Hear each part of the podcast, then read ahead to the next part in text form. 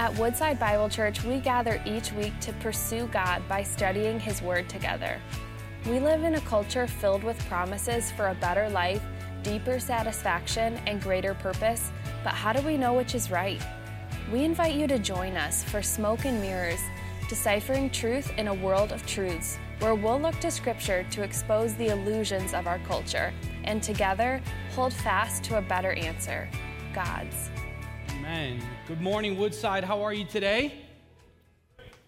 Very good. It's so great to see you all. If you want to turn to Ecclesiastes chapter 12, that is where we will be. If you're joining us online, and thanks for joining us. We're so excited you're here to worship with us as well. And uh, man, we are going to have some fun this morning. I hope you had a good week. Did you have a good week this week? Okay, good. Me and three other people is good enough for me. I'm having a great week, and um, my wife and I potentially bought a home after 11 months of not owning a home. Potentially. So we are, uh, we did. Just the rest of is unfinished, and um, the process of it all. But we are excited. Uh, man, it's been an amazing year, but uh, God has great things for us. And now all the people that thought I was leaving the church can stop because now I'm buying a house again. And uh, I'm just kidding. But I'm excited to open up God's Word with you in Ecclesiastes chapter 12 as we finish our series. For the last number of weeks, I wasn't here for a number of you were here if you've been around. We've been walking through Ecclesiastes, looking at all kinds of isms, all these different places that the writer, he calls himself the preacher, he is Solomon, most believe, as he is looking at different places to find his fulfillment. And he's portraying all these things as he looked at naturalism and individualism and all these other isms. And today we get to look at one of these beautiful and amazing isms called nihilism. Anybody know what that means? Smart people? I had to look it up myself. It's fine. Nihilism, it is the rejection of all moral and religious um, practicality, essentially meaning the belief that life is meaningless. There's no meaning to life. Just live it up here, do your thing, because really there's no point or purpose or meaning in life. That is nihilism. So if I ask you this morning, all of you here, maybe if you're online as well, how many of you here would say, man, that is a great belief system and that's where I'm at today? Anybody? Come on, I want to just bring you up here as a practical example. Nobody? Okay. That's fine. Life is meaningless. And honestly, there might be, I don't want to make light of it, there might be someone here today that someone invited you to church today, or you're joining us online, and really that's where you land, but you would be fearful to actually share that publicly in a place that this, where we believe wholeheartedly that our meaning and purpose comes from God, it's intrinsic from God, and we find it in Christ, right? Amen? So most people would say, No, I reject that thought. I don't believe that at all. To which now, as a good pastor, I want to press on you a little bit. You might say, I reject that and I don't believe that. So I want to ask you before we dive into Ecclesiastes chapter, Ecclesiastes chapter 12, you say with your mouth you don't believe that, but can I ask you, do you live in light of that or do you live like you believe it? Because we say we believe a lot of things. But I've said this to you many times over the years that I've been a pastor here. What you believe is not what you say, believe is what you do. What you believe truly in your own heart and soul is how you live, how your actions flush out. So I ask you again, do you believe that life is meaningless? And then I press a little bit again to say, yeah, you may say you don't believe that life is meaningless, but while we look at the text today, I want you to ponder for this morning, just the time we have, whether or not you're living as though you believe it. Because, man, there are moments in life when we live in this light, like Solomon is writing in Ecclesiastes, and we give our heart and soul into those things. We get to these moments where we might not say it out loud, but we believe in our own heart is this all there is to life? It kind of seems meaningless. And man, in those moments, we are in our own heart and soul. I think there's more going on in us. Because here's the thing we don't live in a world that we were made for. Do you know that? This is not your home. You weren't made for this place the way that it is. We were made for life in the garden with God. In beautiful creation, in beautiful communion with God, satisfaction being found in God as we walk with Him day in out, day in and day out. That's the way we were created. We were meant for more. And the world that we live in is profoundly broken and sinful, and I don't need to give you any examples of that. But our souls are crying out many times for an unbroken world where life is as it is meant to be, where we are fully in communion with God, enjoying Him forever. And this is essentially the cry of all of Ecclesiastes as it comes to an end. We've been looking for five weeks. The series was called Smoke and Mirrors. We've looked at the preacher, Solomon, as he writes, and he looked at many different places to find fulfillment. You do a quick recap, and this is, this is what he did. He hoped he could leave a lasting mark on this world, only to lead, only to learn, excuse me, that God is the only true creator. And he, he, he hoped he would find joy and power and knowledge, but he only found vexation. He hoped he could satisfy himself with hedonism and self indulgence, but he found that every buzz had a hangover. Then he corrected to wise living, but found that both the wisdom and the or the wise and the foolish suffer the same ultimate fate, and that is death. And having been turned back to the pursuit of wise living, he looked in yet one more place, seeking to find satisfaction, and it was the accumulation of things to satisfy his soul. But he found, as we talked about last week, though he was extremely rich and he had everything his heart desired, at the end of the day, his appetite could not be quenched. He says it's all vanity. All of this pursuit, as he says, is chasing the wind delivers over to one final question as we skip to the end of Ecclesiastes in chapter 12, and it's this Does anything truly matter? And is there any meaning in this life? Does anything really matter? And that's the first thing we're going to look at this morning. And is there any meaning in life? And you might say, yeah, I, I totally, we could list off these Christianese things real quick, but let's just press in for a moment.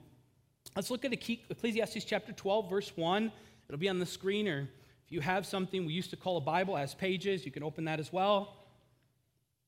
Ecclesiastes chapter 1, let's look at it. Is there meaning to life? He says this Remember also your Creator in the days of your youth. I'm so glad that it's Family Sunday. We have the youth in here. It's awesome, isn't it? I want to remind them today remember also God, your creator, in the days of your youth. We'll come back to that. Before the evil days come and the years draw near, of which you will say, I have no more pleasure in them. Anybody there? Hopefully not. Before the sun and the light and the moon and the stars are darkened and the clouds return after the rain, in the day when the keepers of the house tremble, and the strong men are bent, and the grinders cease because they are few, and those who look through the windows are dimmed, and the doors on the streets are shut. When the sound of the grinding is low, and one rises up at the sound of a bird, and all the daughters of song are brought low. They are afraid also of what is high, and terrors are in the way.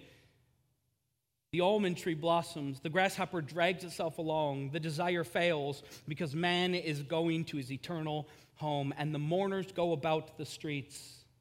Verse 6 Before the silver cord is snapped, or the golden bowl is broken, or the pitcher is shattered at the fountain, or the wheel broken at the cistern, and the dust returns to the earth as it was, and the spirit returns to God who gave it.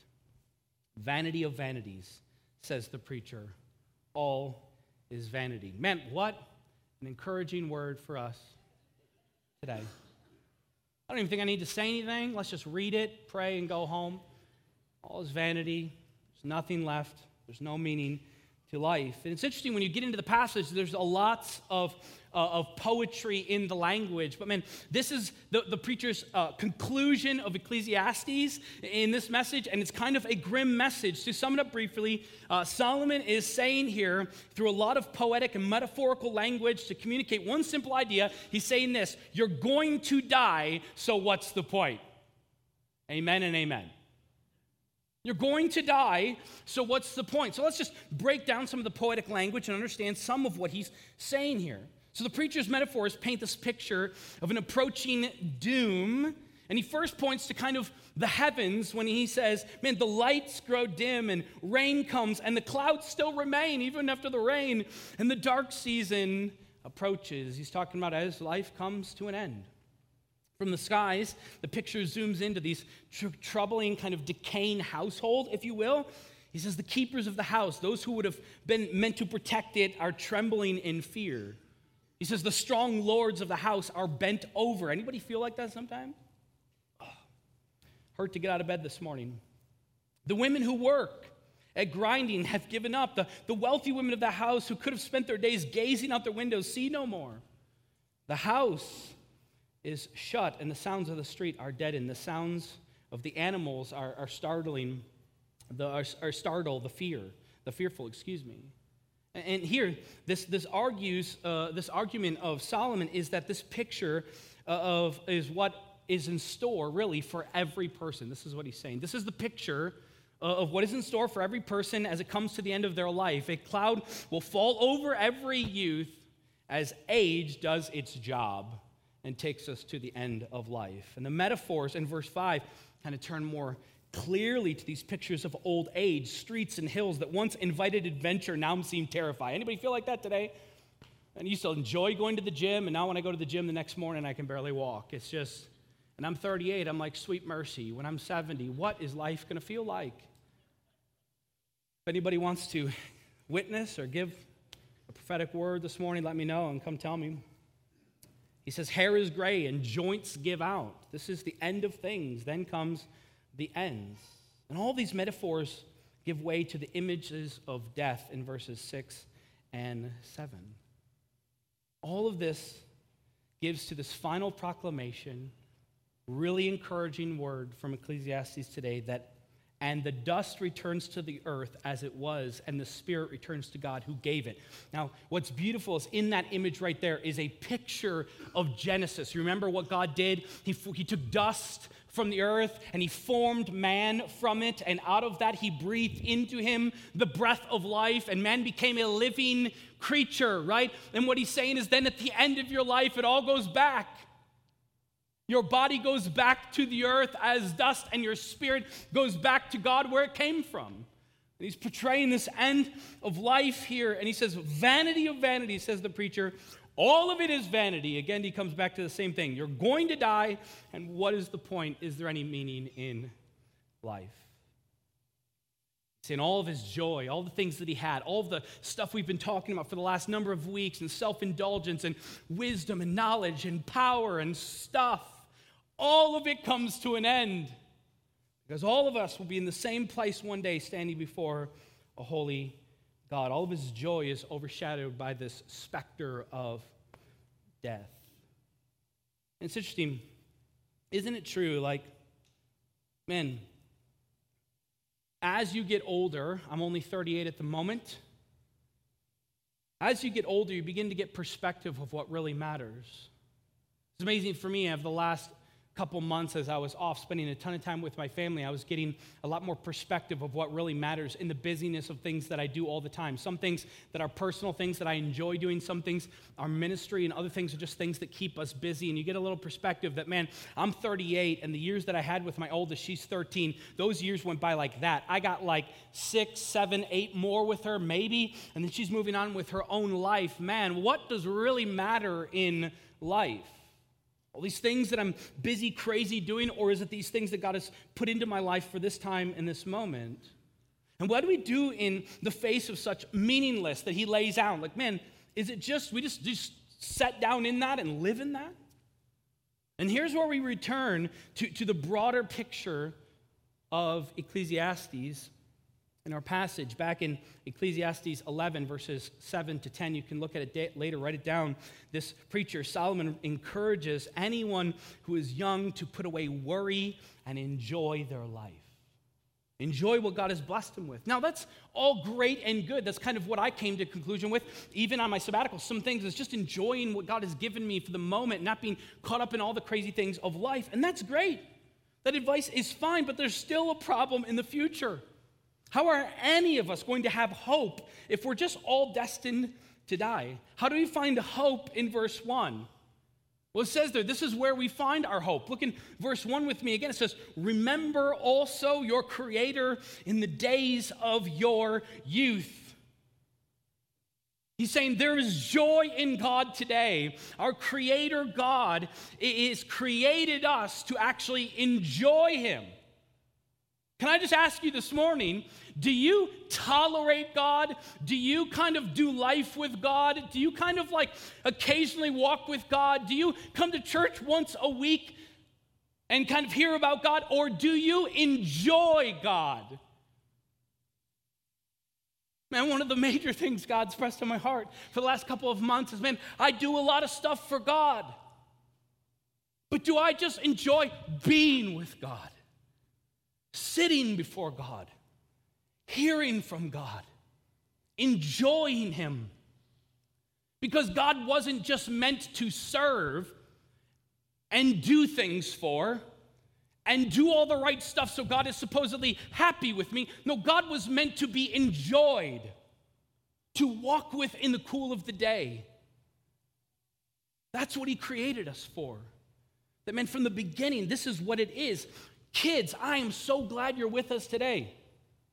Young people, this verse right here, this passage is specifically directed to you. Did you know you were made to worship God, enjoy Him forever? You were made for that. This is what God made us to do. If I can be kind of trite, the same way your dog is happiest when he's chasing a squirrel, the same way your cat enjoys life to the fullest when it's just sunbathing, lounging in the sun, even though it's made from the devil?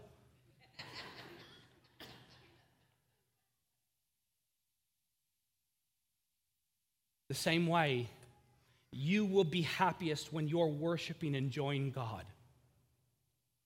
Life will be most complete when you are worshiping God with your life and enjoying Him forever. One of this passages that I like to kind of poke at has some depth and some true meaning. Man, you talk about it like, man, how can we find hope that there's this impending thing over all of us one day, and it's called death, and we all have to come to deal with it. There's this verse, again, that we love to quote. We love to put on t shirts and mugs and all the Christian stuff.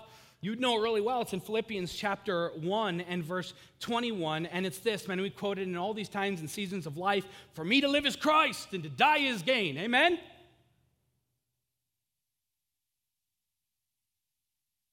Well, is death gain to you? Death is gain to us when we enjoy God above all else. That I know when I'm leaving this place, I will be with God forever. So much so that the Apostle Paul said, Man, for me to live is Christ, but to die is gain. Man, I want to stay here with you because for your benefit, but really, I just want to be with Jesus. Can I tell you today, heaven is not heaven because hell is not there. Heaven is heaven because God is there. Heaven is heaven because we get to be with Jesus, the most satisfying thing we were ever made to find in God. Hell is not hell because it's not heaven. Hell is hell because it's the absence of God forever, the thing that would give us the most satisfaction in life. You enjoy God. And this is how God made us to be. But as you remember from the gospel icons, young people, right? There's this beautiful picture through the gospel icons, right? It starts with, We sinned so we got a big problem on our hands, and our sin separates us from God, which means it separates us from that which makes us the happiest. But I love in Ephesians chapter 2, it says, But God, He loves us so much, He didn't leave us alone to be apart from Him forever. No, like the gospel icons say, God what? Provided, right? He provided and Jesus gave.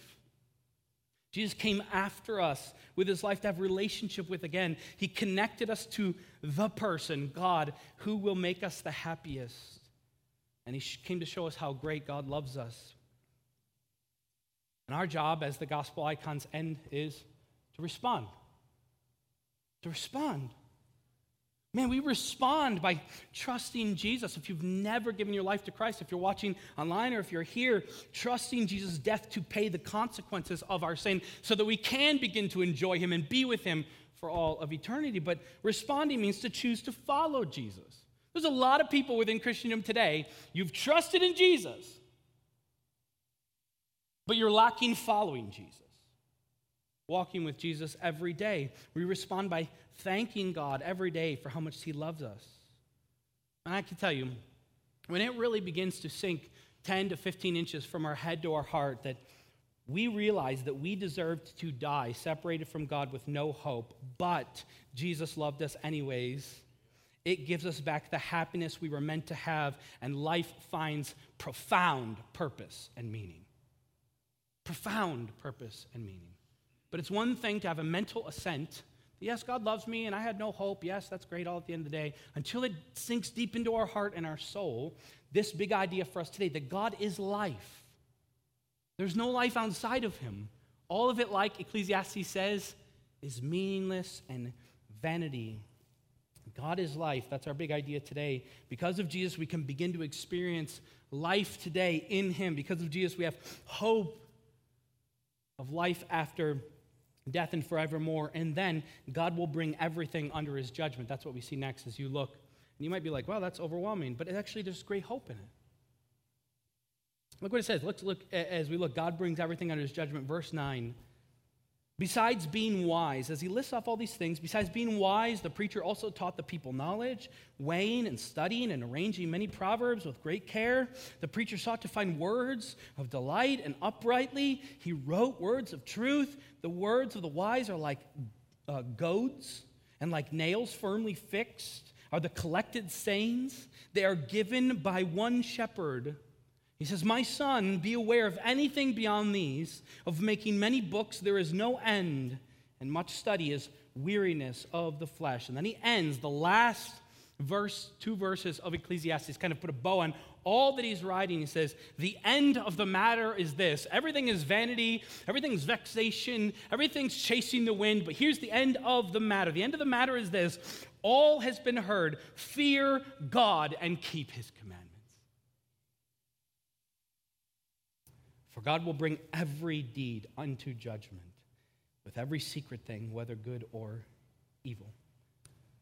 See, Ecclesiastes ends, it speaks of this diligent searching and work that the preacher Solomon do, did. And then it moves to the big finish, the cliff notes, if you will, of Ecclesiastes fear God and keep his commandments. That's it.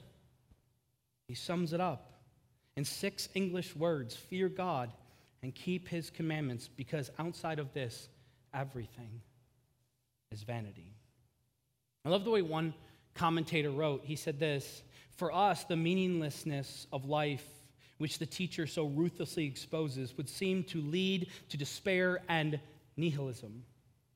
For him, it is an incitement to true piety the insignificance of all that is done under the sun leaves him awestruck and silent before God. His inability to control or predict the future provokes him to dependence on God, and the futility of attempting to secure his future through wisdom and acts of religion leads him not to impiety, but to an understanding of the true nature of obedient trust and following God.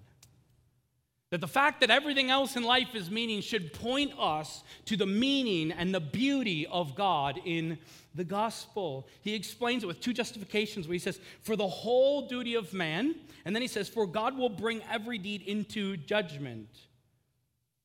You see, for where God, we were made actually to fear God and keep his commandments. You were made for that. I was made for that. But the order of the points is super significant. He didn't say, keep God's commandments and fear God. He said, fear God and keep his commandments. You see, conduct derives worship, and knowledge of God leads to obedience, not vice versa.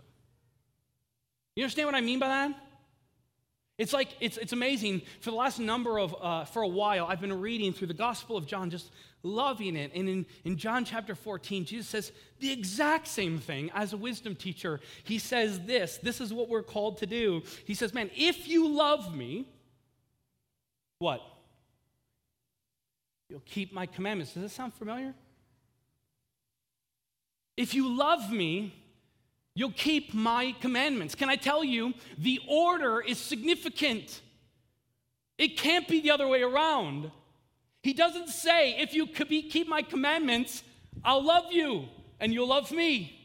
No, he says, if you love me, when you have a deep, beautiful, profound relationship with me, you'll keep my commandments naturally because you love me. Man, so many of us, even though we would say it with our mouth, are finding meaninglessness to what we do here as the body of Christ because we're trying to make God love us by obeying Him. Can I tell you, when you were at your worst, when you were at your worst, maybe that's right now, God loved you more than you can ever imagine and nothing you say, do, or don't do will change how much God loves you. And I know we believe that, we say that, but at the end of the day, we need to allow it to sink into our heart and soul. Love God and keep His commandments, not keep His commandments to gain the love of God. To have God change His view of me. In your life, man, choose to follow God and find joy in Him forever. Choose to seek joy rather than grabbing at the things of this world. I love Second Corinthians. We don't have much time. Second Corinthians chapter 5 and verse 17. There's this beautiful, amazing passage that talks about us in Christ as he says that we're, behold, new creations in Christ Jesus. He says this in verse 17 of chapter 5 of 2 Corinthians. I'll read it. He says, Therefore, if anyone is in Christ, he is a new creation. Amen? The old one, the old has passed away, excuse me. Behold, the new has come. All of this is from God, who through Christ reconciled us to him and gave us the ministry of reconciliation. That is, in Christ, God was reconciling the world to himself, including us, not counting their trespasses against them and entrusting them the message of reconciliation. And in verse 20 of chapter 5, therefore we are ambassadors for Christ, God making his appeal through us. We implore you on behalf of Christ, be reconciled to God. In verse 20, 21, for our sake, he made him, Jesus, to be sin who knew no sin, so that in him we might become the righteousness of God. And that's, that's to me motivation and joy to find meaning that, you know, that, that passage at the end where he closes out Ecclesiastes and he says, For God will bring every deed into judgment with every secret thing, whether good or evil. Can I get an amen, man? Thanks be to God that every evil thing that I've done in this world is covered by the blood of Jesus because I've placed my faith and trust in him. Even in my worst days, all that I've done, past, present, and future, is covered by the blood of Jesus Christ because I've pushed all in and placed my faith and trust in Him. Every deed, yes, will be, uh, uh, will be accounted for, but can I tell you it's amazing that my deeds will be looked down and He won't see dirty, messed up, broken, um, unable to follow Jesus, Jim. He will see Jesus who lived perfectly and paid all of my sins. To me, this gives me hope and joy and meaning for the impending death that he speaks about. Can I just tell you and compel you? Man, your time and your talent and your treasure and all your assets will, it, will one day have an expiration date. But there's a reality beyond that expiration date. There is an eternity with God to enjoy Him forever. And that starts now. And you can spend Try to spend all of your resources and your time on this present joy, but there's an eternal joy put before us in Christ. Live into that joy and enjoy it now. Man, God didn't save you so that one day you can, man, I can't wait to be with Jesus one day. You can be with Jesus today. You can live with Jesus today. You can walk with Jesus today. Man, living into eternal joy means thinking, thanking, excuse me, God for his extreme generosity in Jesus for you. Because Jesus paid our penalties that I will not be judged on my own doing, but on the righteousness of God, no matter what I've done, if I've accepted the payment of Jesus for my sins.